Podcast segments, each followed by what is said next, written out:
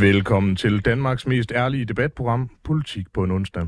Her inviterer vi hver eneste uge spændende gæster til politisk debat uden spin og fastlåste politiske positioner. Og hvis du forventer neutrale værter, så er det altså det forkerte sted, du er tunet ind. Ja, for mit navn er Simon Fendinge, og jeg er landsformand for Liberal Alliances Ungdom.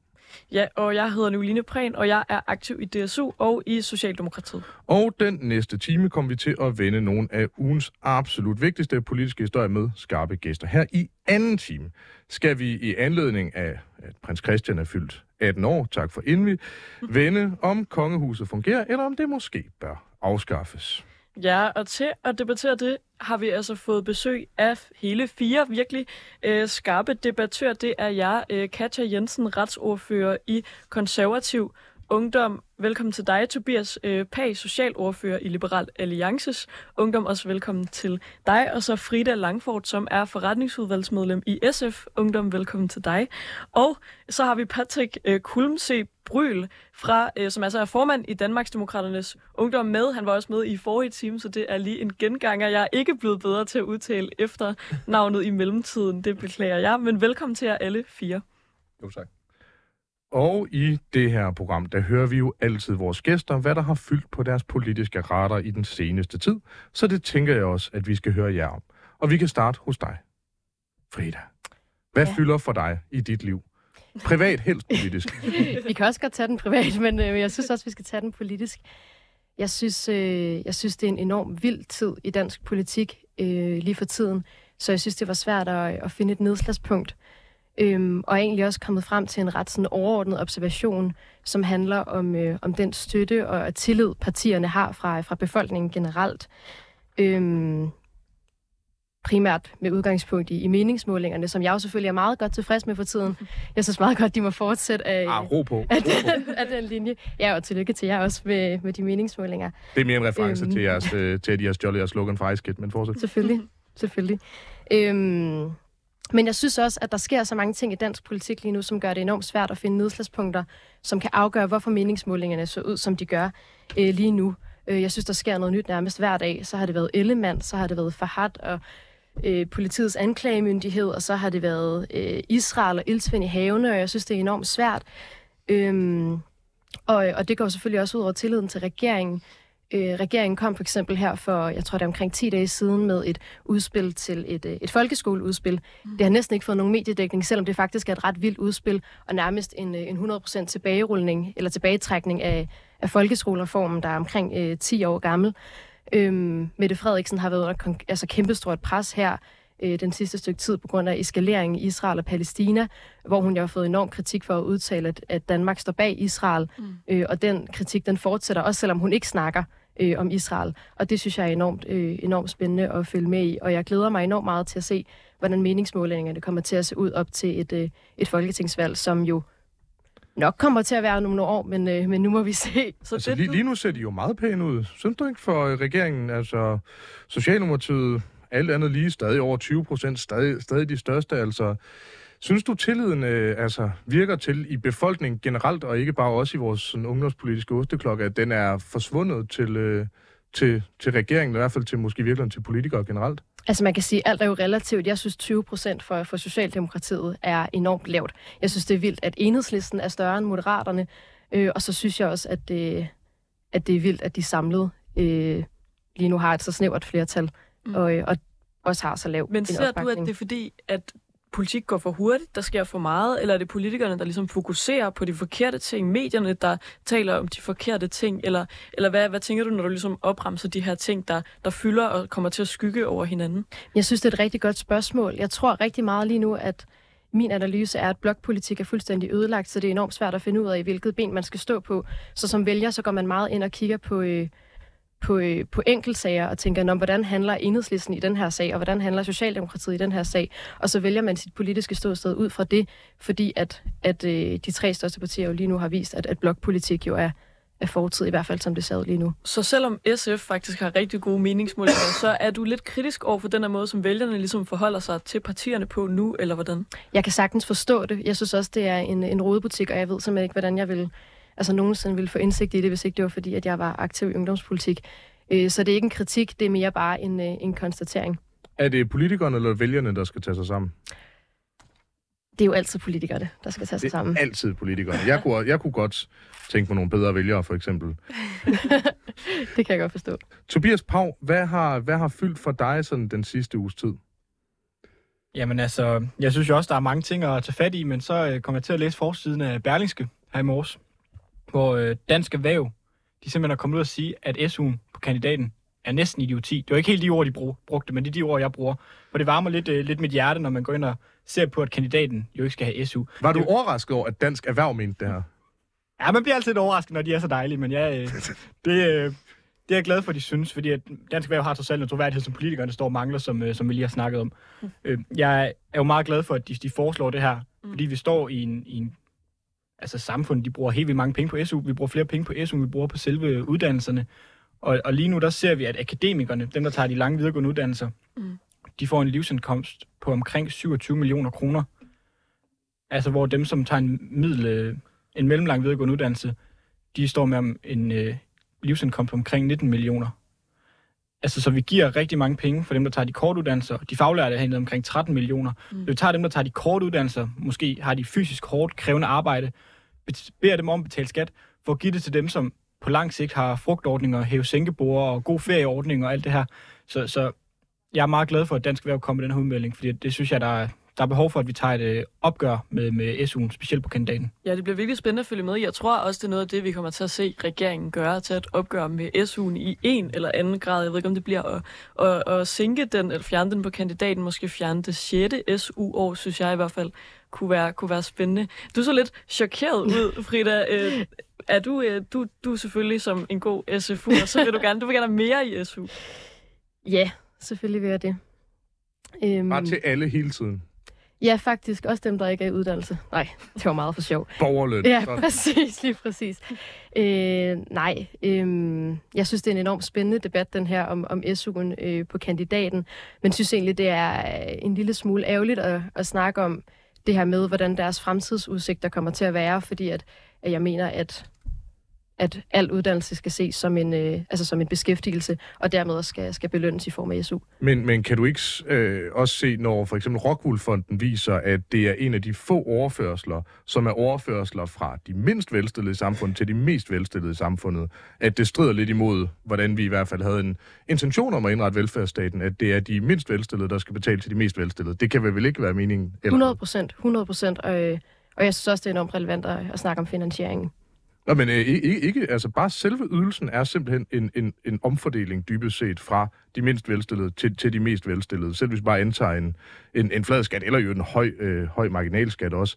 Er det ikke et problem i, i, i et velfærdssamfund, hvis det er de mindst velstillede, der skal betale til de mest velstillede? Det, det er vel ikke meningen, at sådan nogen som du er, der sikkert ender i sådan nogle seje, øh, seje akademikerjob, som altså øh, henholdsvis mellemleder i Trafikstyrelsen og Økonomistyrelsen i Forborg Midtfyn Kommune, altså, og sidder og tjener 60.000 om måneden. Er det ikke unfair, at øh, de folk, der kommer og gør rent på kontoret bagefter, også skal betale for, at vi kan få de her uddannelser? Jo, 100 procent, men dem, der tager en kandidat lige nu, er jo ikke de mest velstillede mennesker i vores samfund. Øh, Det generelt set jo, øh, altså kig på øh, alle de mennesker, som I mener tjener for meget. Vi kan vel hurtigt blive enige om, at mange af de mennesker har det til fælles, de har en kandidat. Nogle af dem er jo fra udenlandske universiteter. Mm.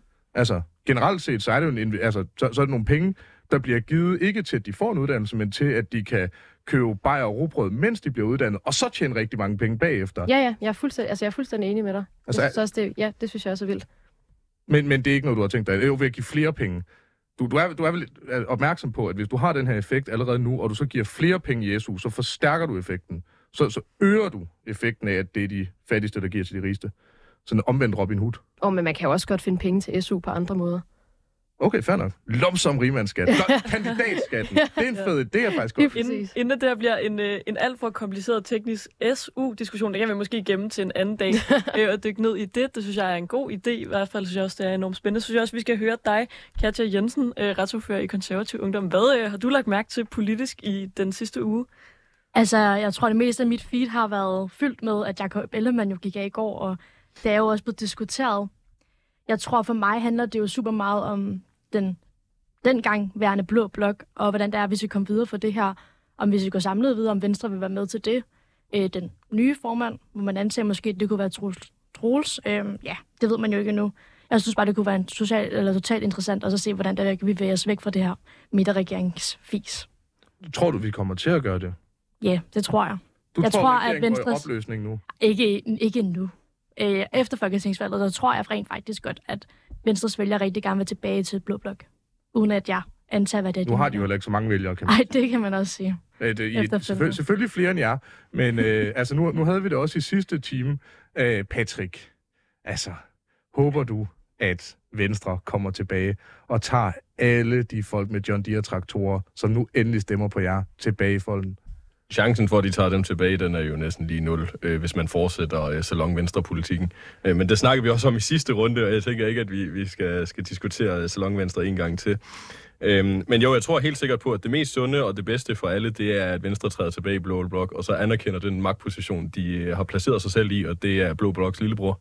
Øh, så, og så lad, Hvem er så storebror? Det må vi jo så se, om det bliver oh. Danmarksdemokraterne Liberal, Liberal Alliance, der bliver, øh, bliver det største Er det, parti noget, der skal afgøres af, er det noget, der skal afgøres af meningsmål? Altså, det er rigtig- Ikke, ikke meningsmålinger, men hvem, den, der får flest stemmer øh, efter næste folketingsvalg, Altså, er ja, men- selvfølgelig øh, øh, har jo sævebold. Okay, men skal, skal det afgøres? Altså, det, det her det er noget, man også kan bruge i andre kontekst, men, men, men betyder størrelsen virkelig så meget?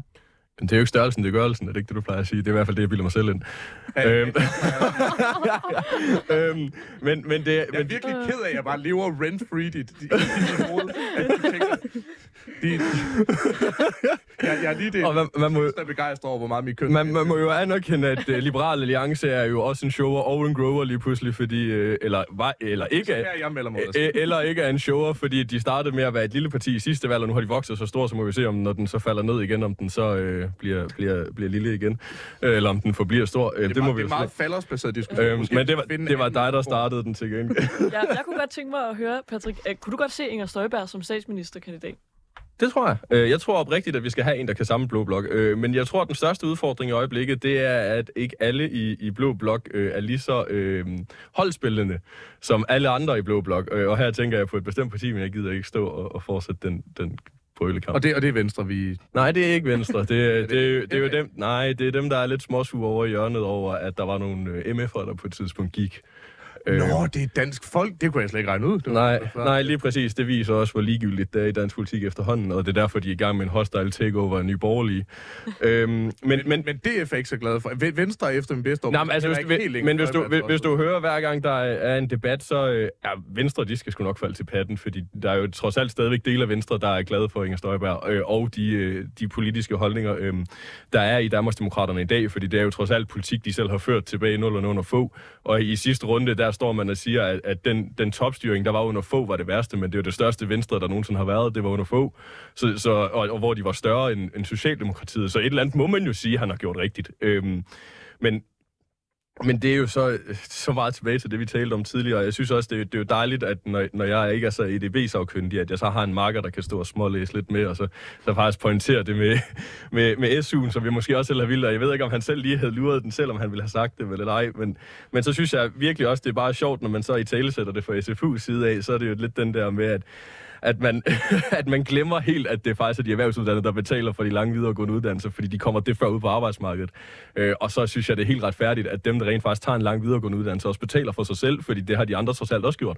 Øh, og, men- og men- professionsbachelorer, de er jo heller ikke dårlige at tage, og de er jo faktisk mange gange mere givende for at komme ud på arbejdsmarkedet, end en bachelor akademisk uddannelse. Men er det ikke fair nok med folk, der flytter til? Altså nu ligger de lange videregående uddannelser primært i de store byer, som er dyre at bo i, end eksempelvis Nørre Nissum, hvor der godt nok ligger et lærerseminarium. Ja, men man kunne også flytte til Aalborg frem for København, men folk flytter alligevel til København. Jo, jo, hvilket i øvrigt også skyldes, at der bliver udbudt en, en langt større vifte af uddannelser. Der er nogle ting, man kan gøre i Det København. er rigtigt, man kan læse kønsstudier, det er rigtigt. Det, øh, det er så i Roskilde. øh, som, Same, som, same. Som, som for det ja, er København. Men, men, men kan, kan du ikke se, der rent faktisk er et sådan almindeligt aspekt, hvis vi gerne vil have folk, der tager lange videregående uddannelser, uagtet vi også gerne vil have flere faglærte, at det er fair nok, at folk har nogle penge at leve for? Men problemet er jo også, jo også det, men, men samtidig med, at hvis man rent faktisk tog en professionsbachelor, hvor man var klar til at komme ud på arbejdsmarkedet, så er der faktisk mange af de stillinger, hvor i dag kræver en kandidat godt kan varetages af en med, med en bacheloruddannelse. Og den, den realisering er, har folk ikke kunne komme til af sig selv. Øh, vi er, har, nu er vi en har, bachelor, en professionsbachelor, ikke helt det samme. Nej, men i mange omfang er det jo. Altså, jeg har, jeg har en øh, bachelor i politik og administration, øh, og i mange tilfælde, så er en, der har i offentlig administration, er faktisk bedre stillet ud for det arbejde, hvis jeg skulle arbejde i kommunen en dag, og, og blive til bente fra kommunen, øh, så, så, ved her, det, så, så er personen jo stadig bedre stillet, end jeg er, fordi personen har mere erfaring på, hvad det rent faktisk rører sig ud. Øh, på trods af, at de får mindre i løn, end jeg gør, fordi jeg trods alt har en øh, akademisk bachelor, det har de ikke. Øh, og det synes jeg også er en problemstilling, man bør i talsæt. Men jeg synes bare, at man, vi bliver nødt til at fokusere på, hvor vi mangler øh, folk, der tager en uddannelse. Og det er på professionsbasserne, og det er på erhvervsuddannelserne. Men, men hvorfor så ikke gøre det mere attraktivt at tage de her ting? Altså hvis du kigger på, at Danmark er et videnssamfund, og jeg anerkender, at det bliver en meget radikal argumentation her, øh, altså er problemet så ikke, at vi netop også ser, jamen der er ikke et bachelorarbejdsmarked. Det, det er fint nok, at vi kan snakke om at skabe det, men sådan fungerer arbejdsmarkedet jo ikke. Det er jo ikke sådan, man bare skaber et arbejdsmarked. Mm. Altså er problemet ikke, at her er nogle mennesker, som måske ikke ville have gjort det, de gør, hvis de ikke havde fået råd til at leve for det. Og så vil jeg stille et, et opfølgende spørgsmål. Synes du, niveauet på de danske universiteter er højt nok i dag? Øhm, svaret på det sidste spørgsmål er bestemt nej. Øh, Godt, så har jeg nemlig et opfølgende spørgsmål. Men må jeg svare på det andet også? Øh, det må du bagefter. Hvis, hvis niveauet på danske universiteter ikke er højt nok i dag, tror du så, det er den rigtige vej at gå og give dem færre penge, så de eksempelvis skal bruge længere tid på at arbejde ved siden af, i stedet for at bruge længere tid på at studere? Øhm, nej, det synes jeg ikke, men problemet er jo bare, at hvis vi ikke øh, reformerer den måde, man, man tager en videregående uddannelse på i dag, og rent faktisk tænker på, at man bliver uddannet til arbejdsmarkedet på områder, hvor man ikke drømmer om at få en Ph.D., så bliver vi jo også nødt til at bare anerkende, at universiteterne er vokset ud af det, de engang var tiltænkt at være, en akademisk uddannelse. Øh, og, og nogle uddannelser, man tager i dag, øh, er jo i håbet om at blive noget bestemt. Altså, hvis jeg læser jura, så drømmer jeg om at blive advokat, så drømmer jeg jo ikke om at blive et eller andet mærkeligt. Øh, som, og, øh, og hvis jeg læser politik, eller statskundskab, så, så drømmer jeg også om noget, en bestemt retning inden for det. Øh, men problemet er jo bare, at hvis du kigger på, at dem, der tager en akademisk uddannelse, de går ud og bliver og arbejder inden for et område, de slet ikke er uddannet indenfor. Mm. Og hvor, hvor meget skal vi så bruge for folks uddannelse, hvis de ikke engang ud, eller bruger deres uddannelse? Altså, så er du bare uddannet til at lære noget. Jeg kan også godt blive uddannet til at øh, slå det søm i, hvilket jeg tror faktisk er meget mere givende, end at jeg skulle sidde øh, fem år øh, på universitetsuddannelse, og stadigvæk ikke komme ud og bruge det, fordi jeg tror, øh, at... Hvorfor min... har du så ikke gjort det? Øh, jeg stoppede jo også nu, øh, og er fint fungerende ude på arbejdsmarkedet med en bachelor. Øh, nu, nu tænkte jeg det der med at slå søm i.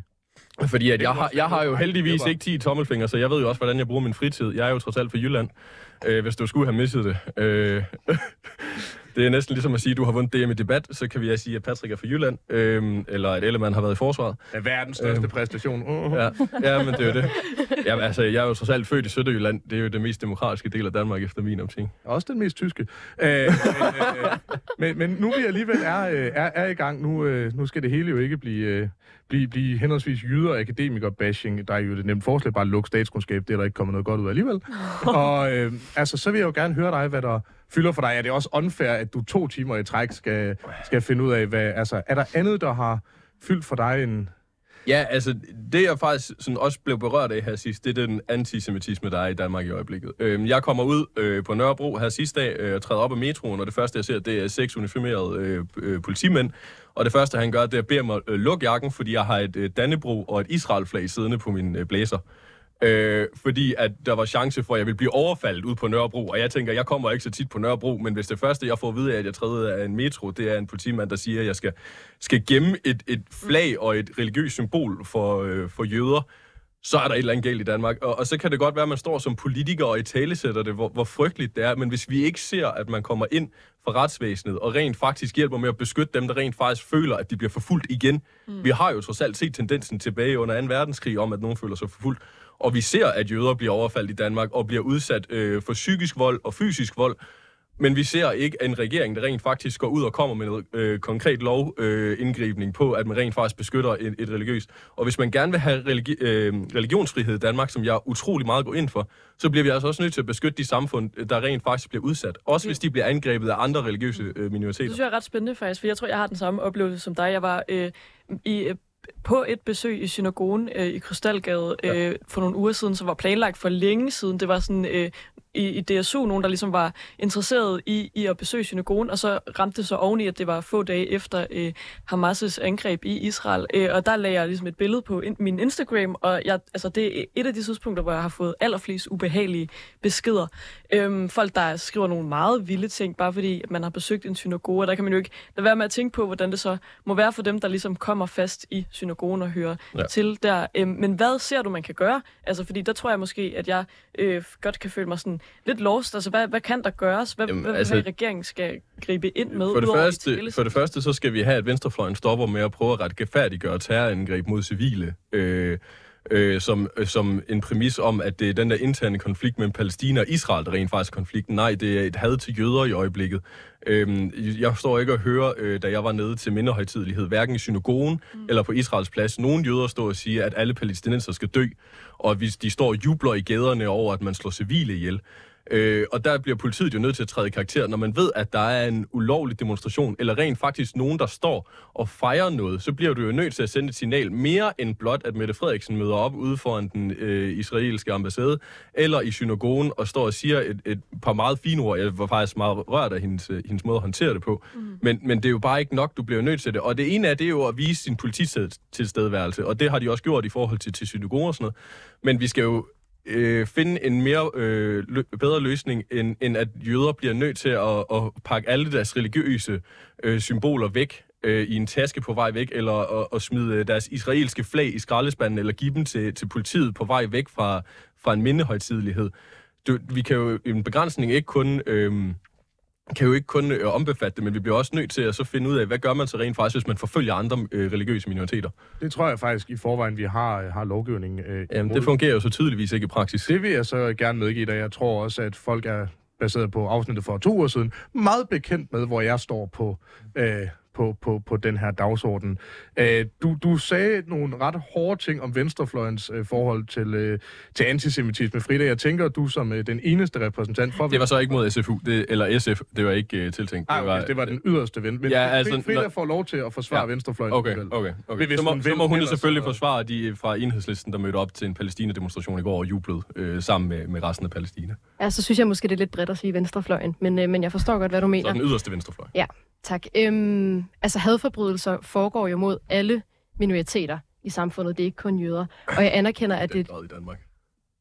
Okay. Det er under en, bare for at få fakta på, under 1% af befolkningen er jøder, 57% af øh, hadforbrydelser, øh, altså religiøse hadforbrydelser, også er mod jøder. Ja. Så der er en vanvittig overrepræsentation. Ja, det er jeg fuldstændig med på. Øh, og det synes jeg også er et, øh, er et kæmpestort problem. Øhm, jeg synes, det er enormt svært at sige, øh, at sige noget, noget konstruktivt øh, politisk om det her, fordi at, at der er så mange, øh, så mange følelser omkring det, men jeg tror egentlig bare, at jeg vil, vil, vil starte med at pointere, at jeg tror ikke, vi kommer hadforbrydelser til livs ved at, øh, at skyde hinanden i skoene, at der er nogen, der støtter civile drab, og nogen, der ikke øh, gør, fordi at jeg, øh, jeg håber da, at, øh, at vi alle sammen øh, tager, tager stor afstand fra, øh, fra civile drab, uanset om det er på palæstinenser eller israeler. Patrick, du har lynt, altså du yes, markerede meget øh, ja, strakt arm. øhm, og det var fordi, at jeg skulle lige selvfølgelig øh, tænke over, hvad jeg gider at sige i radioen. Men, men en, en, Det skal være meget kort. ja, det gør jeg også meget kort. En, en mulig løsning, det er, at vi afsætter en del af finansloven til flybilletter, så dem, der rent faktisk ikke ønsker at deltage i Danmark og de danske værdier, kan rejse hjem. Der er 15.000 af dem, der var samlet her for, øh, for, for nylig, faktisk. Øh, men, Men det er jo også mange øh, velfærdsydelser, vi kan få, få tilbage i statskassen. Det er øh, en, en, en vild måde at lave forretning på, men jeg tænker, at apropos ting, som er virkelig dyre og som ingen mening giver i det moderne samfund, så lad os springe til en debat om kongehus.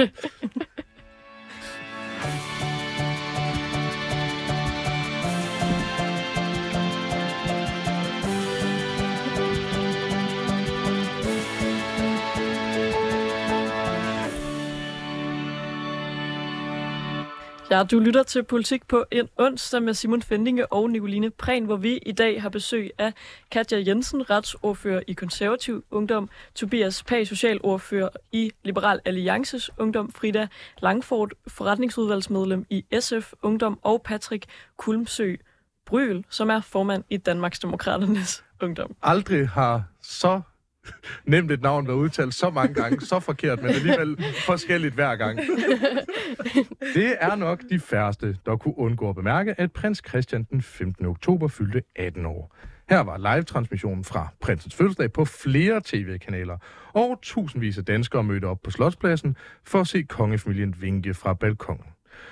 Om aftenen så blev der som bekendt afholdt gallatafel på Christiansborg Slot, hvor to 18-årige fra hver af landets 98 kommuner samt repræsentanter fra ungdomsorganisationer jeg ventede selv ved postkassen, vi, der var sgu ikke nogen ungdomspolitikere, der fik nogen, var inviteret til at deltage, og det inkluderer altså også de to andre dele af rigsfællesskabet. Ja, unge mennesker fra hele landet var altså med til prins Christians fødselsdag. Men ifølge en af vores gæster i den her time, nemlig dig, Tobias Pag fra Liberal Alliances Ungdom, så gider ungdommen faktisk slet ikke kongehuset længere. Du skrev nemlig i forbindelse med prinsens fødselsdag et debatindlæg i politikken, hvor øh, du simpelthen opfordrer til en øh, afskaffelse af kongehuset. Du skriver blandt andet, kongehuset er et samlingspunkt for alderdommen, men en belastning for fremtidige generationer. Derfor er det rettidig omhu at droppe kongehuset nu. Men opbakningen til kongehuset i Danmark er faktisk ret høj. Da Gallup i 1972 spurgte danskerne, om landet skulle vedblive at være et monarki, svarede 42 procent ja, mens 40 procent mente, at Danmark skulle overgå til at være en republik. Men i dronning Margrethes regentperiode er opbakningen til monarkiet steget markant endda, og i dag går mere end 75 procent af befolkningen ind for en styreform med et kongeligt overhoved, eller som vi andre kender det, Socialdemokratiet. øh, Tobias, øh, hvorfor vil du, som du skriver, droppe kongehuset, når det faktisk virker til, at danskerne er ret glade for det? Jamen grundlæggende, jeg kom til at sidde og kigge, øh, jeg skulle slå ordet diktatur op i går. Og så øh, under synonymer, der stod monarki. Altså, det ligger meget, meget tæt på hinanden, at vi... Jeg ved jo godt, at vi grundlæggende i Danmark har et repræsentativt demokrati, men det er jo hele den her tanke om, at der er nogen, der bliver født indtil at have en eller anden post, en eller anden højere post end resten af befolkningen. De er hævet over øh, de almindelige mennesker i samfundet. Og det er jo en grundlæggende uretfærdighed og dybt, dybt øh, antiliberalt og udemokratisk. Og det er egentlig øh, sådan hovedårsagen til, at jeg ønsker, at vi skal gå væk fra at have et kongehus. Men hvis din argumentation er, at det er en belastning for fremtidige generationer, hvad, hvad mener du med det? Hvordan er det en belastning for fremtidige generationer? Jamen altså, sådan, det bliver skåret lidt polemisk op i selve debatlæg, men der er jo mange, der samles om det, og det anerkender jeg også. Der er mange, der ser dronningens nytårstale, inklusive mig selv. Men det gør det jo ikke mere demokratisk, og jeg synes bare, at Danmark og den tid, som vi lever i, skal være mere demokratisk, mere ligesindet, øh, født med lige rettigheder, synes jeg er et udgangspunkt, som, som alle borgere bør tilslutte sig. Men Øh, er det, og det gør vi ikke. er det ikke i en eller anden grad demokratisk at beholde en institution, som 75 procent af befolkningen er glade for? Nej, men det er jo ikke demokratisk at beholde en institution, hvor man bliver født ind i sin, øh, den post, man nu får. Altså man kan sige, hvis vi nu var utilfredse med, med, med en dronning, så kan vi jo ikke øh, stemme, stemme hende ned, som man normalt kan i et demokrati. Så det er bare fordi, vi lige står i et tidspunkt, hvor hun er utrolig populær. Hvis hun så gerne vil være dronning, så kan vi jo lave et valg om det, og så kan folk jo stemme, og så er det sikkert på, at hun vil blive valgt. Men den dag, vi så er utilfredse med hende, så kan vi vælte hende igen. Katja øh, Jensen fra Konservativ Ungdom. Jeg tænker, at du øh, skal have ordet nu i Konservativ Ungdom. Der er I ret glade for at tale om kongehuset. Mange af jeres medlemmer går også en, dag, en gang imellem med sådan en, en kongenål på. Ja, jeg har ikke lige min på i Du dag. har ikke, du har ikke taget den på i, i dag, men du, men du har en derhjemme, eller hvad? Selvfølgelig har jeg det. Er det, er, er det du, du elsker kongehuset? Jeg elsker kongehuset. Intet Danmark uden et kongehus. Kan du uddybe det lidt? Det kan jeg bestemt godt. Øh, når der er så stor til opbakning til kongehuset, huset, så er det netop demokratisk, at vi beholder det. Det er et samlingspunkt. Det er, det er noget, vi skal være stolte af. Det er jo det ældste monarki i hele verden. Jeg synes bestemt, at det er noget, godt, vi kan være stolte af som den danske befolkning. Derfor mener jeg netop ikke, at vi skal afskaffe kongehuset. Især også, du nævner også selv, at det er et samlingspunkt. Det er ikke både et samlingspunkt for de ældre generationer, der er det bestemt også for de yngre. Øh, nu ved jeg godt, at konservative ungdom måske nogle gange øh, ikke er så sådan super repræsentativ, men der er vi i hvert fald en del, der går op i kongehuset. Vel, vel ikke så overraskende taget i betragtning af, at folk melder sig ind i nogen, der går med kongemærker. altså jeg tænker, den statistiske analyse her, er den ikke lidt wobbly, Katja? Nej, det synes jeg bestemt ikke, den er. Vi er unge mennesker, der går op i kongehuset og går op i, at vi har et monarki i Danmark. Men I er vel ikke vil- så repræsentative for ungdommen? Nej, det siger jeg jo heller ikke, vi er. Går din, øh, altså, de mennesker, du, du går i skole med, skulle jeg til at sige, altså i gymnasie, og de mennesker, du ellers, øh, ellers møder, og for den sags skyld universiteter, går de meget op i kongehuset? Synes de, det er en fed idé? Ja, de synes bestemt, det er en fed idé, faktisk. De synes, mener nemlig, at igen, at det er et samlingspunkt for den danske befolkning. Det er ikke bare, at hun, altså, dronning Margrethe, hun sidder og holder nytårstale. Det er en stor del af det for rigtig mange mennesker, og det forstår jeg også godt. Men for mig handler det også om meget, meget mere. Det handler netop om en dansk værdi, et dansk samlingspunkt, og noget, vi rent faktisk skal holde fast i. Så Er, er kongehuset en værdi for dig, simpelthen? Kongehuset er en værdi for mig. Det er, det er en dansk værdi. Det er en dansk værdi for mig. Okay. der bliver I markeret øh, hos dig. Frida, hvad, er, hvad, hvad mener man i SFU om, om det her med kongehuset? Synes du, at øh, prins Christians fødselsdagsfejring her med en masse unge fra hele landet er en anledning til at, at ligesom, øh, overveje, om, om man måske bør afskaffe kongehuset? Jamen, det er også kun, fordi jeg ikke selv blev inviteret, selvom jeg næsten har alderen til det. Nej, øh, hvad hedder det? Jeg ved ikke, om jeg nødvendigvis synes, at der er et problem med kongehuset, som det fungerer i dag. Jeg synes, der er et problem med konceptet monarki. Altså det er grundlæggende det, øh, jeg har et problem med. Øh, og så synes jeg, det er enormt interessant at snakke om det her med, om det er en demokratisk øh, institution og sådan nogle ting.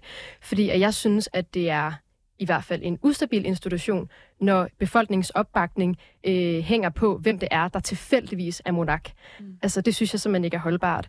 Øhm, og vi kan jo ikke vælge at udskifte regenten, som vi vil, ligesom vi kan med en statsminister. Øhm, men jeg synes, det er enormt ustabilt at have en, øh, en så høj øh, samfundsinstitution, hvor at, øh, det er tilfældighederne, der afgør, hvem det er, der sidder øh, på toppen, og hvem det er, der ikke gør. Og udover det, så synes jeg også, det er enormt interessant at snakke om det her, om det her samlingspunkt. Øhm, fordi at, at det er enormt svært at snakke om et, om et samlingspunkt, når er det omkring 20 procent eller sådan noget, der går ind for at afskaffe kongehuset. Så på den måde... Jeg tror, det er 15 procent. 15 procent, okay. Ja. Så det er lidt under en femtedel. Det synes jeg måske er lige at stramme den lidt og kalde det for, for et samlingspunkt. Og, og det er også meget øh, taget udgangspunkt i i folks subjektive holdning til, til kongehuset. Fordi jeg kan jo sagtens stå med mine venstrefløjsvenner og råbe på den ene side af kløften, kongehuset betyder ikke en skid for os, det er så ligegyldigt. Og så kan der stå nogle konservative på den anden side og råbe, det betyder alt, og så er det jo ikke et samlingspunkt. Altså så vil jeg næsten sige, at X-Factor om fredagen er et, øh, er et større samlingspunkt. Patrick, jeg, jeg har et, øh, et nysgerrigt spørgsmål her, fordi du er øh, identificeret borgerlig, ikke? Det er et ja-nej-spørgsmål. Ja. øh, altså, det liberale demokrati, som vi kender det i dag, er jo en fransk opfindelse, hvor der ligesom er det her frihedsbegreb, der er et oplysningsbegreb, men der er også et lighed for lovens begreb, som blandt andet Tyk og Montesquieu går meget op i.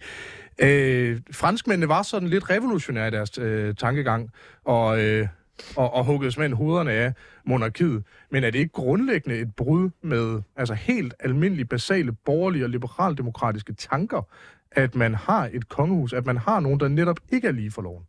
Altså, hvis du tager den ultraliberalismen, så er det... Det, det er overhovedet ikke ultraliberalisme. Øh, det, det her, det er... Det, er, det, det tager jeg så... Ja, jeg, jeg tager stadigvæk en borgerlighed, og jeg definerer jo også stadigvæk konservativ som en del, eller konservativismen som en del af det, jeg definerer som borgerlig. Mange af dem her var også konservative. Øhm, det her, det, det er Ja, ja men, men nu tager vi jo også for det moderne samfund, og så kan du jo reflektere tilbage lige så meget du vil, fordi så kan jeg jo også være sur over, at vi tabte krigen i 1864 på kongens ordre. Det er da også øh, over. Ja, det, det sætter jeg ild i gaderne for. Øhm, nej, men jeg tror virkelig, at man skal jo ikke kun... Øh, nu tager vi jo lige det der artikel som eksempel også, at øh, vi ser, Liberal Alliance ser øh, kongehuset som et eller andet markedsbegreb, øh, om, om at det kun skal økonomisk i mening næsten, øh, og at, at man og det er lidt det, du gjorde ved at skrive, at, at, det er sådan, at de prøver at se øh, ungdommen som en målgruppe. Og det, det, det, ja, ja, ja, men det er jo også at se det som et marked. Altså, hvis du sætter det op på den spids, så bliver du også nødt til at definere det, du rent faktisk skriver. Og det, og det er jo det, du gør. Og, og hvis man virkelig skal tage over det økonomiske aspekt, jeg tror ikke, det vil blive billigere at, at, at have en præsident, der rent faktisk skal ud og varetage diplomatiske roller for Danmark i stedet for. Og så må jeg jo så sige, så er det, altså markedet, eller Danmark og det danske samfund, er jo så meget mere end blot, hvad vi bruger vores penge på. Det er vores DNA, det er vores kultur, det er vores kulturarv det, det, det samlingspunkt, vi kan føle omkring danskerne. Jeg tror på men, intet men tidspunkt... Synes du, Patrick, jeg tror på intet tidspunkt, at... Synes du, at det er et samlingspunkt, vi hører Øh, Frida Jamen, synes det... ikke, at det er et samlingspunkt for hende, men du synes alligevel, det samler. Det er åbenbart ikke et samlingspunkt for 15 procent den danske befolkning, så, men det er jo heldigvis ikke en majoritet, sidst jeg kiggede efter, fordi så havde enhedslisten næsten også magt i dag. Øh, og det, eller SF havde også magt i dag, og det var også et skræk nej. Øh, men, men, men det er jo lige så meget... men, men du tabte jeg tråden, fordi du fik mig til at grine. Øh, men, men det er jo lige så meget det, at, at det, det er netop et samlingspunkt, fordi vi så også, hvor, hvem man værnede til under 2. verdenskrig. Det er jo ikke en regering, der kan gå ud og samle den danske befolkning på tværs. Det er et, et symbol et symbol for Danmark og danskheden, og det kan en politiker aldrig nogensinde opnå. Fordi jeg kommer aldrig nogensinde til at føle en forkærlighed for Mette, lige meget hvor meget hun påstår, hun har reddet mig fra coronakrisen. Eller hvor meget hun redder mig fra den økonomiske krise, der åbenbart var et fatamorgana i, i den her midterregering. Og, og der må man jo så bare sige, at symbolet for kongehuset samlede Danmark under før, anva, øh, eller før, øh, både første og anden verdenskrig, men, men første verdenskrig for, for det danske mindretal, der var fanget syd for grænsen øh, til det der i dag i Sønderjylland. Men man ser, at, at efter Sønderjylland kom tilbage til at blive dansk, der så man også, at det var kongehuset, der værnede om de fattige i Sønderjylland. Fordi Sønderjylland var en utrolig fattig del, og det var kongehuset, der rent faktisk gjorde, at politikerne agerede i Sønderjylland. Og der må man jo så også spise, det, det kan godt være, at de ikke er politiske, men de er stadigvæk et symbol for mange, og det, det, det vi som danskere øh, lever af, det er vores kultur og vores DNA. Og hvis du fratager os vores kongehus, hvad, så, så efterlader vi os et eller andet sted identitetsløst på et eller andet punkt. Frida, bliver vi identitetsløse uden kongehuset? Øh, nej, det mener jeg bestemt ikke, og det er jo ikke fordi, at historien eller slottene eller noget som helst vil forsvinde. Jeg bider bare mærke i, at det lyder lidt som om, at argumentet for kongehuset skal være, at der er en eller anden præmis om, at de ikke er politiske. Men det er jo simpelthen ikke rigtigt. Altså, det er en politisk beslutning, at vi har et kongehus, så hele omridset omkring kongehuset er jo politisk. Og det er også mennesker, og det skal lige siges, det er ikke menneskerne, jeg har noget imod i kongehuset. Jeg synes, at Frederik og Christian og hvad de hedder alle sammen, er nogle super fine mennesker. Men, men det er også bare uundgåeligt at være et menneske, der har så høj en magtposition, at man ikke kan være politisk. Altså det er ikke mere end tre år siden, at dronning Margrethe var ude og sige, at hun var ikke helt sikker på, at det der med klimaforandringer, det var menneskeskabt, og måske skulle vi lige tage at slappe lidt af. Kronprins Frederik lå værd med at tage med til Katar, selvom at det danske øh, herrelandshold i fodbold, de spillede der. Mm. Og det ved jeg godt, at var på linje med, med statsministeren og kulturministeren, men det er en politisk beslutning. Patrick og så Tobias. Ja, det, det kan godt være, at du siger, men den politiske beslutning kommer stadigvæk fra de ministre og, og folkevalgte, vi har i dag. Der er jo ikke noget tidspunkt, udover hvis man drager tilbage til den gang, hvor, hvor kongen ville have, have Danmark helt ned til, til Ejderen, øh, var tilfældet for, at kongen rent faktisk er gået ind og blandt sig politisk. Og der har Folketinget jo magten til at kunne fratage dem retten til at kunne være dansk overhovedet i forhold til det. Så jo, det, den ligger jo hos, de, altså hos befolkningen, og der er jo en grund til, at når du siger, at der kun er 15, eller øh, når jeg siger, at der kun, der er højt sat 15 procent, der ikke gider det danske kongehus, så er det jo fordi, det er et symbol for os danskere. Altså, det er vores kultur, og hvem vi er. Og så kan du godt være at sige, at det ikke er en del af vores identitet, men hvorfor er der så ikke flere? Du ser en, en større øh, modstand af det engelske kongehus og, og prins Charles i dag, end du ser øh, af dronning Margrethe. Øh, og jeg vil til hver en tid hellere have dronning Margrethe frem for, øh, for prins Charles, men jeg vil også hellere have, øh, have hende frem for dronning Mette. Og der må man jo så bare sige, at jeg tror også, at øh, kronprins Frederik en dag bliver et bedre symbol for, for os for os, hvis der en, en dag kommer en borgerlig præsident i stedet for et overhoved, så tror jeg heller ikke, at den yd- eller venstrefløjen synes, det er pisse fedt, at det er dem, der er ude diplomatisk. Men man må også bare sige, i, i Asien, hvor at man hvor de virkelig værner om den her del i forhold til diplomati af, at de rent faktisk har langvarige diplomatiske øh, relationer med hinanden. Ah, der ja, er, er Kina, monarkiet. Ah, mm. Ja, ja, ja, men man må jo også bare anerkende den omverden, vi lever i. Og det, vi kan, øh, så, så er vi tilbage til, hvordan vi løser klimakrisen, og hvor Danmark skal være et forgangsland. Altså noget skal altså også løses på national plan og udad til i omverdenen. Tænker du, monarkiet kommer til at spille en stor rolle i at løse klimakrisen? Øh, det kommer til at have en større rolle i forhold til, at vi har gode diplomatiske lø- øh, øh, relationer til udlandet, sådan så vi rent faktisk kan få lavet nogle gode konstruktive løsninger i fællesskab i hele verden, kontra at vi indlukker Mener du, at Frankrig, der eksempelvis er en republik, på baggrund af Macron, bare bliver holdt fuldstændig uden jeg, jeg ser jo ikke brand i gaderne i Danmark, ligesom jeg gør under Macron. Og det, det tror du har noget med kongehuset at gøre? Du Jamen, tror, er jamen, jeg tror- jeg tror- sure nej, høje benzinpriser, så nej, jeg ser tror- de tror, og er- tænker de nej. Nej, jeg tror, at det er på grund af, at der er en identitet og en DNA i den danske... Øh, Som der ikke er i Danmark. Frankrig. Som der ikke er i Den, Frankrig. den, er jo, den blev jo forsvundet i takt med, at du gjorde øh, overhovedet til et politisk symbol, Så- i min optik. Så, så du mener, at der er en, en identitet, der er i, i, i Danmark omkring monarkiet, som der ikke er i Frankrig, eksempelvis omkring monarkiet? Nej, det er, at samlingspunktet i, øh, i Frankrig er blevet et politisk... Okay, men, men taget i betragtning af, hvis der er noget franskmændene er gået ret meget op i, og som er en ret stærk sådan, national identitet, og i parentes med noget, der er lavet en hel masse film om, hvis man ikke, øh, hvis man ikke har, har set dem, og noget, man jævnligt øh, sådan, refererer til, så er det faktisk lige præcis deres kongehus. De er meget, meget stolte af deres republik. Altså helt ekstremt stolte. De har stadig et samlingspunkt i det. Jeg tænker, amerikanerne, hvis vi også går over på den side af Atlanten, mm. er også ekstremt stolte af det. Altså, øh, deres Men- nationalsang refererer til, Men til, det er jo til også det her. derfor, det er jo fantastisk, at vi så også kan være stolte af et monarki. Okay, Hvor, hvorfor, hvorfor skal men, det være et enten hvis det eller er oprindeligt, scenarie? Hvorfor skal det være et enten eller så vi både skal have et mon- monarki og en republik? Nej, men hvorfor skal det være et enten eller scenarie om, at alle lande i verden skal være ens for, hvad der fungerer bedst for dem? Fordi at jeg tror også, den politik, der rø- Fordi det vedrører argument, der er sammenlignet med Frankrig, og så siger jeg, at det Jamen, argument er jamen, du, forkert, kan, du, og så kan også se, du kan jo se den seneste scenarie. Spanien har stadigvæk en konge, og det fungerede jo også af H til. Så der er jo også et eller andet identitet. Øh, Så din analyse er, at det, de har nu, det er i udgangspunktet bedst. Det, vi har udgangspunktet bedst, men det er også en del af vores Fordi det er det, vi kultur, har. kultur, Fordi det er nej, det, vi nej, har. fordi det er vores del af vores kultur og DNA, og det kan du ikke bare fratage Det var kongehuset også i Frankrig, indtil de lige pludselig ikke var det længere. Ja, men der var også en forhold til undertrykkelse af den almindelige befolkning, og jeg ser ikke Mette Frederiksen gå ud og Ah. skulder øh, danskerne ihjel. Det er trods alt vores Det regering, der danske ikke... kongehus i 1700-tallet, der som bekendt bare var mega god.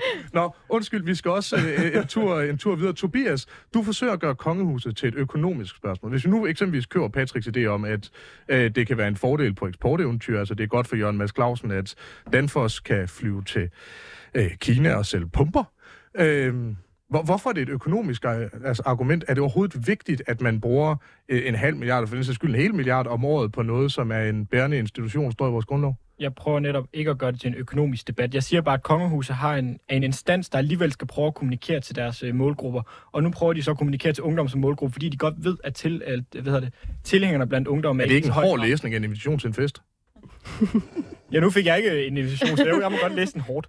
Øh, men, men nej, altså det er ikke en økonomisk debat, og man kan godt sige for de småpenge, de der 90 millioner, med, eller undskyld, øh, ja, nu kan jeg næsten ikke kende forskel på dronningerne, Nej. som øh, dronning hun får øh, stukket i hånd hvert år. Altså det er jo ikke fordi, det handler om store penge, og det er jo ikke fordi, vi kan redde vores græntende sundhedsvæsen på det. Det er jo en principiel debat. Og der er 400 millioner, man bruger årligt, ikke? Jo, men at dronningen får de 90, så er det noget, der går til noget slot og renovation og alt muligt andet. Shit, du kan få mange smøger for 90 millioner. Det er helt vildt. Hun ryger også meget. Hun, hun ryger nemlig, øh, som, som Patrick siger, rigtig meget. Katja, ud, Hun udover... ryger jo øh, ikke mere Men prøv, Er prøv, hun efter sin stoppet? Er hun rygoperation. stoppet? Efter sin rygoperation. Nå. Men hun, ryger, hun røg før meget dyre smøger. ja, det er faktisk godt. det Man rød kan hurtigt sige noget mere. Jo, øh, Tobias, du får lige ordet til allersidst, inden jeg sender videre til Katja. Fordi det, du også siger, det handler om vores kulturarv. Men vi skal jo ikke forsvare alt, der kommer fra vores kultur, og der er jo noget, der hører historien til. Og jeg synes, der er mange ting i historien, der sådan er fascinerende og også underholdende. Altså, jeg kan godt se film tilbage fra, fra 1500-tallet, eller høre historier. Ah ja, den kendte filmperiode 1500-tallet. Beklager, altså 1700-tallet. I hvert fald et eller andet, der handler om vikinger eller kongehus, eller et eller andet, der hører til vores historie, men som hører til vores kulturarv. Men bare fordi, at der er noget, der til vores kulturarv, betyder det ikke, at vi skal bevare det. Og det er jo den der konservative tanke om bare at konservere, bare for at bevare ting. Og vi har jo tidligere haft det enevælde, hvor de havde, havde magten også. Det kom vi væk fra. Der var en gang, hvor kvinder ikke havde stemmeret. Det kom vi heldigvis væk fra. Først i 97 måtte vi ikke slå vores børn længere, men der var konservative kræfter, der kæmpede for, at det her ikke skulle indføres. Mm. Så jeg siger bare, den der konservative tanke om, at vi bare skal bevare, bare fordi det har noget med historien at gøre, det synes jeg er en øh, forkert vej at gå. Katja, øh, Immanuel Kant han siger, øh, at traditioner ikke har nogen værdi. Øh, det, det lyder jo som om, at I øh, lægger stor vægt i traditionerne. Hvorfor? Vi lægger meget stor vægt i traditioner, og ja, kongehuset er forholds og historie, men også en arv og en værdi. Det går videre fra danskere til danskere, og jeg tror bare det her med, at det har været der igennem så mange ting. Altså, min mormor kan se noget i dronning Margrethe, jeg kan se noget i dronning Margrethe, min mor kan se noget i dronning Margrethe. Det samler ligesom en familie på en, på en helt bestemt måde. Både i forhold til nytårstag, men også bare i forhold til helt basale ting, som man kan sige, at hvis når dronningen er ude og mm, når dronningen hun er ude og på besøg for eksempel i et land eller noget, hvor hun ligesom er der på vegne af Danmark. Jeg synes heller ikke, at, man skal, at Mette Frederiksen skal tage ud på vegne af Danmark. For så ender det med at blive noget politisk, og Mette Frederiksen skal ikke mødes med, med en eller anden, anden øh, nu ser jeg bare et eller andet andet kongehus eller noget. Katja, rent nysgerrig, er stavnsbåndet en værdi? Nu kører vi lige en hurtig ja-nej-runde. Er, er stavnsbåndet en værdi? Er revselsesretten en værdi? Er det, at kvinder ikke kan stemme en værdi? Er det, at man ikke kan have kvindelige monarker, apropos en værdi? Bestemt ikke. Jeg tror lige, at vi lige skal sætte det op i perspektiv. Nå, men, men Op i hvor, store, hvorfor er kongehuset perspektiv. så? Fordi det er jo også ting, vi har haft, men som vi valgte at afskaffe. Så jeg spørger, hvad er det, der gør, at kongehuset er så unikt i det her regi? Hvis du ikke synes, de andre er en værdi, så må du kunne forklare, hvorfor det adskiller sig. Det vil jeg også meget gerne forklare. Jeg siger jo, prøv at forklare, forklare dig netop, at det er en kulturarv, og det værner, altså det er noget, som var værner stavnsbåndet danskerne. det er noget, som, det, det er noget, som danskerne lige, også, lige nu, akkurat lige nu også værner om, og kan se sig selv i. Det er jo der, Det var stavnsbåndet også. Det var kvinders stemmeret også i vid udstrækning. Ja, men, men Katja har jo, fordi jeg tror i virkeligheden er jeg enig med, med, med dig, Simon, men, men Katja har jo en pointe i, at der er opbakning til det. De andre ting blev afskaffet, fordi på en eller anden måde, så øh, fik man overbevist øh, dem, der var for det, om, at det var en rigtig dårlig Ja. idé, øh, og så fik man det ændret. Ikke? Så, så Katja har jo en, en rigtig pointe i, at Ja. der trods alt er 75% Jeg tror bestemt ikke, at hvis vi holder en, øh, en grundlovsændring, eller altså til et afstemning, at kongehuset vil blive stemt ned. Det tror jeg bestemt ikke. Er det noget, man burde gøre, kan vi måske spørge dig, Frida? Burde man holde en, altså en øh, afstemning i befolkningen om, skal vi afskaffe kongehuset? Jeg synes, man skal passe rigtig meget på med, med folkeafstemninger, fordi det kan meget hurtigt blive misbrugt. Og, og nej, det synes jeg ikke, øh, tiden er moden til at gøre lige nu. Men jeg synes stadigvæk, det er enormt relevant at diskutere.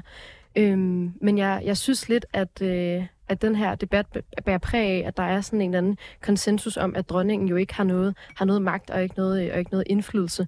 Men hun har jo altså en sideplads i, øh, i statsrådet, og der er sindssygt mange, der vil gøre helt vildt mange ting for at komme til bal med hende og netværke med hende. Jeg har sunget i pigekor i sindssygt mange år. Vi havde prinsesse Benedikte som protektor, som jo gjorde, at, at, at hun kunne sparke nogle døre ind til os, så på den måde har de jo sindssygt meget indirekte magt. Og så tror jeg også lidt, jeg har lyst til at spørge, fordi det er jo for eksempel statsministeriet, der er med til at skrive dronningens taler, når hun skal sige noget. Mm. Det er jo også politisk. Men jeg tror lidt, jeg har lyst til at spørge, fordi at, at du, Katja, nævner ligesom det her med, at, at dig og din mor og din mormor og sådan noget kan se noget i dronning Margrethe. Vil du være lige så stor tilhænger af kongehuset, hvis der sad en monark, som du virkelig ikke kunne lide. Altså hvis du tænkte, fy for helvede, undskyld, jeg banner. altså af ren nysgerrighed, fordi jeg, fordi jeg synes meget hurtigt, at debatten bliver meget personpræget, mm. og det synes jeg er, er farligt. Så Ja. jeg vil lige høre. Ja, selvfølgelig, og ja, jeg vil stadig være tilhænger af kongehuset. Okay. Igen. Uanset hvem det var. Igen, som sagt, er det også en arv og en, og en værdi for mig. Hvad hvis for eksempel prins Christian, inden han en dag skal være konge, sådan, gjorde nogle, nogle grænseoverskridende ting? Eller sådan, synes du så, der ville være tilfælde, hvor man vil sige, okay, nu går den ikke længere? Jeg kan godt se øh, argumentet for det, men nej. Øh, det er igen, det er jo noget, man er født til at gøre, og det er nogle pligter.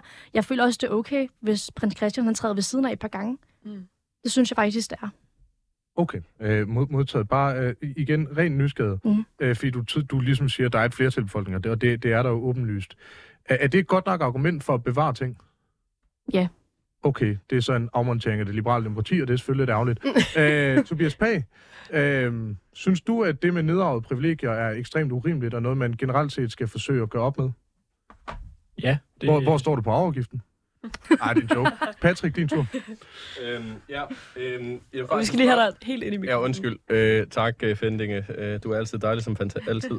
øhm, men men øhm, så vil jeg gerne spørge, øh, nu hvor du sådan begynder at trække sådan noget øh, kvinders stemmeret ind i debatten, og, og sådan noget, at man må slå børn, hvilket øh, konservativ åbenbart var... Det er vigtigt at understrege, det er ikke min holdning. Nej, men, nej, men, nej, men det er bare sådan, hvordan krænker kongehuset dig? Altså, hvordan sådan rent i din dagligdag, hvordan føler du dig krænket? Altså, fordi det er jo lige præcis det, du begynder igen, det er, at du snakker om, hvordan det øh, var tidligere hen. Jeg, jeg ved, hvordan at slå børn krænkede børn, det var pænt meget vold. Øh, og hvordan kvinder øh, ikke havde stemmeret, det er pænt meget udelukkelse af demokrati. Øh, men jeg ved ikke helt, hvordan at, at, at, at et diplomatisk øh, rolle, øh, som man er født til, og det medgiver jeg gerne, man så det også i Norge. Norge havde ikke en konge. Man valgte at stemme sig til at have en konge. Man valgte sig til et monarki. Øh, og, og hvis du så, hvor meget opbakning øh, den norske øh, kongehus har, så er det jo også øh, øh, hvad det, betydelig tilslutning. Øh, og, og lige til at tage, tage det tilbage til det der argument om, at at hvis man så ikke kan lide en konge, så er det jo fantastisk. Hvis de virkelig en dag træder så meget over spidsen, så kan Folketinget fjerne dem. Jamen, hvad, Hvor forestiller du dig fantastisk så, er det ikke, at man også kan stille folk til ansvar, selvom man er regent? Forestiller du dig så, at man skifter regent, eller at man afskaffer kongen? Det må man jo tage til den tid, men lige nu lever vi jo i en drømmeverden, øh, hvor jeg rent faktisk godt kan lide at være. Det er, at man godt kan lide kongehuset, der er tilslutning til dronning Margrethe, og så må vi jo tage en beslutning den dag, der rent faktisk kommer en, vi ikke bryder os om. Vil du have, jeg skal svare på det spørgsmål, du stillede før med, hvordan... Det kan også godt være et retorisk spørgsmål, hvis du ikke øh, føler dig krænket, eller om du måske har bevæget dig ind i de her woke-tider, hvor du mig. føler dig krænket tror, på jeg andres vegne. Jeg, jeg er ikke Danmarksdemokrat. Jeg har ikke den samme krænkelsesberettelse øh, læ- læsning Vi er heller ikke af øh, nej, vi snakker godt nok meget om det. Øh, men det er jo fordi, men så har jeg andre en bliver stor grill krænket. og sådan noget. Det, øh, det er også altid noget. Hvad sagde du? Øh, øh, altså, folk i Danmarksdemokraterne har store griller og sådan noget, så det er jo det er godt for jer. Også Øh. Øh, jeg bor desværre i lejlighed, derfor griller jeg meget lidt. øh, jeg tror... Jeg vil sige det på den her måde. Kongehuset på samme måde som koblingsprocenten til fri- og privatskoler er noget, som jeg grundlæggende synes er forkert, men ikke noget, der krænker mig til hverdag. Jeg synes, det er helt fair at have et perspektiv, hvor man ikke på daglig basis bliver krænket af noget, fordi i så fald, så vil jeg knække sammen i lede af verden på baggrund af de politiske ting, jeg ikke kan ændre, men hvor tværtimod, at der er nogle ting, hvor man jo sagtens kan sige, jeg synes, der er en demokratisk men urimelighed der. Jeg synes, det er unfair, at vi har bygget et samfund op meritokratisk, hvor der er en lighed for loven, på nær for ganske få mennesker, hvor det eneste, der afgør, at de har en anden retsstilling end vi andre, det er, hvad de er født til. Det strider grundlæggende imod mit sådan liberaldemokratiske perspektiv. Det er mit svar. Så nej, jeg er ikke krænket på daglig basis. Man kan godt mene ting uden at blive krænket, som jeg Så godt skal, ved, du det jo også, så skal du også holde debatten ren i forhold til det, når du så i stedet for at gå til angreb på konservativ på en præmis om, at, at man skal gøre det på baggrund af, at man også gjorde noget andet, der var forkert at slå børn. Nej, nej, det, det er for at forstå, hvorfor det har en anden værdi end andre ting, man også har gjort. Hvis traditioner har en værdi, Ja, jamen, så er der jo mange man ting, man har gjort hvorfor forkert. nogle altså, traditioner så alt bruger politisk, der er foretaget Rød Blok, synes jeg er jo forkert. Så det kan jo bruges som eksempel på, hvorfor at du så gerne vil afskaffe kongehuset. Altså sådan, så hvis det er den præmis, vi leger ind under, så er det jo forkert præmis. Okay, uh, Tobias, du uh, markerer. Jamen, det er fordi, du sagde også tidligere det her med, at du sådan har en foragt, hvis Mette Frederiksen, hun skulle være statsminister. Men bare fordi, at... Jeg også Nej, undskyld, undskyld, dron, også dronning, du er, ja, dronning. øh, men, men altså, den dag, så står med, at 70 procent af befolkningen ikke kan lide den konge, vi har. Altså, så står vi jo i en situation, hvor vi egentlig har en udemokratisk leder, hvis vi kan kalde det. Altså, med, eller undskyld, dronning Margrethe kunne nok godt stille op og så blive valgt til, til kongehuset. Du siger jo, at, at prins Christian gerne må træde ved siden af, og så stadig, stadig blive konge. Altså, han er hævet over loven. Han kunne have begået et mor, og så stadig blive konge. Mm. Altså, det er, jo, det er jo egentlig absurd, at man kan gøre næsten lige, hvad der passer en, Og, og så kan man alligevel bare få den mest magtfulde post overhovedet af i Danmark. Så hvad, hvad forestiller du dig, hvis man afskaffer kongehuset? Skal der så være mere magt til Folketingets formand, eller til statsministeren, eller skal vi have en præsident, eller... Altså, jeg gad, vi kunne godt lave det øh, præsidentvalg. Altså, hvordan det helt præcis skal udformes, så længe det bare er en demokratisk form, vi finder på. Men, men er der ikke netop det problem, at hvis vi har et præsidentvalg, jamen så står vi i en situation, hvor alt andet lige, cirka halvdelen af befolkningen taget de seneste folketingsvalg i betragtning, ikke kan se sig selv i pågældende person. Altså lige nu er der jo et flertal, altså der er 75 procent ifølge den her undersøgelse, der grundlæggende bakker op om monarkiet. De fleste af dem relativt ukritisk over for, hvem det er, der sidder der. Er det ikke et problem? Er det ikke med til at skabe splittelse i befolkningen, hvis det er altså skiftevis rød, blå eller lilla, der, der får lov til at bestemme, hvem der skal lede landet? Jamen nu er det bare, fordi dronning Margrethe har et flertal. Altså den dag, hun ikke har et flertal. Altså det skal være principper, der holder på det selv de dårlige dage. Og det gør det i princippet jo ikke, fordi den dag, hun måske kun har 25% opbakning, så holder det jo ikke længere. Så skal vi jo skifte alligevel. Så, så du, du mener grundlæggende, at vi skal have... Øh, altså, hvem er det så, der skal kunne vælte den her præsident? Jamen, Vil du have et tokammersystem, eller et trekammersystem? Altså nu har jeg ikke tænkt øh, alle demokratiske øh, muligheder igennem, men der er jo mange muligheder for at lave forskellige former for demokratier. Altså vi har jo et anderledes demokrati i Frankrig end i USA eller i Danmark og, og mange andre lande. Men altså jeg synes grundlæggende, så skal den mest magtfulde post i Danmark også vælges demokratisk. Patrick, du markerer. Og så catch efter. Yes, øh, nu øh, har jeg hørt to laver øh, bruge øh, eksemplet som Frankrig, og ved, ved I, hvor rent faktisk hvor svært det er at opnå et, et, et opstillingsmandat til at kunne blive præsident i, i Frankrig? Ja. Øh, okay, jamen så ved I også godt, at det er måske ikke den rigtige model at bruge som, øh, som hurra-eksemplet øh, i forhold til, hvordan vi skal have et præsidentsystem. Fordi det skal jo også være sådan, at hvis du rent faktisk vil gøre det her til en demokratisk proces, så skal du jo også gøre sådan, så den almindelige dansker også en dag kan opnå det, og ikke at man, man får nogle, nogle fordelagtige øh, positioner i forhold til, at man så rent faktisk kan blive det en dag. Jeg, jeg vil gerne Og det er jo det, der er hvorfor jeg sagde, som, som, som jeg gjorde. Det har ikke noget som helst at gøre med deres konkrete valgsystem. Det har noget at gøre med, at det er en grundlæggende fransk opfindelse. Refererer til øh, det liberale demokrati, 1793, monarkens hoved, det skal af, alt det der, hvor det er, det er derfor, jeg refererer til Frankrig, fordi det er en fransk idé, og hvad jeg forsøgte at udfordre dig på tidligere, om du købte så slet ikke præmissen om, om borgerlighed og borgerlighedens oprindelse, det er jo fair nok, den må hænge på dig, at fundamentalt Det var ikke et dårligt tilbud. Nej, og, og det er helt fair. Jeg tror, at Tygville og Montesquieu ville altså græde herfra til verdens ende, hvis ikke øh, det var, fordi de var døde, for at øh, øh, Inger Støjberg og hendes ungdomsparti grundlæggende ikke køber sig ind på ideen om, hvordan borgerligheden opstod. Og så kan vi tage den debat en, en anden dag. Katja, du får uh, som lige ord her til sidst. Ja, jeg vil bare lige hurtigt øh, kommentere på det, som Tobias han sagde. Jeg tænker ikke lige, at øh, prins Christian han begår mor i morgen, men hvis det, er det med, hvis det er det, der er tilfældet, så må vi jo igen tage den derfra. Igen, jeg tror også bare, alternativet i forhold til præsident, det er jo endnu værre. Det vil jeg helt bestemt mene. Og hvis det er, altså det er i forhold til, når jeg mener, at han tager forkert, det kan for eksempel være, at han kommer til at udtale noget forkert til pressen, eller han prøver smøger, eller et eller andet andet. Og det er jo sådan noget, som man kan tage for dem fra os. Tobias, du får lige 20 sekunder. Jeg tror heller ikke, han begår mor. Jeg har faktisk høje tanker om, det, om den unge mand. Han holdt en rigtig god tale til hans fødselsdag, som Bestemt. egentlig snakker meget ind i det, som Liberal Alliance har snakket om. Så han kan jo bare blive sat fri, og så kan han melde til en Liberal Alliance ungdom.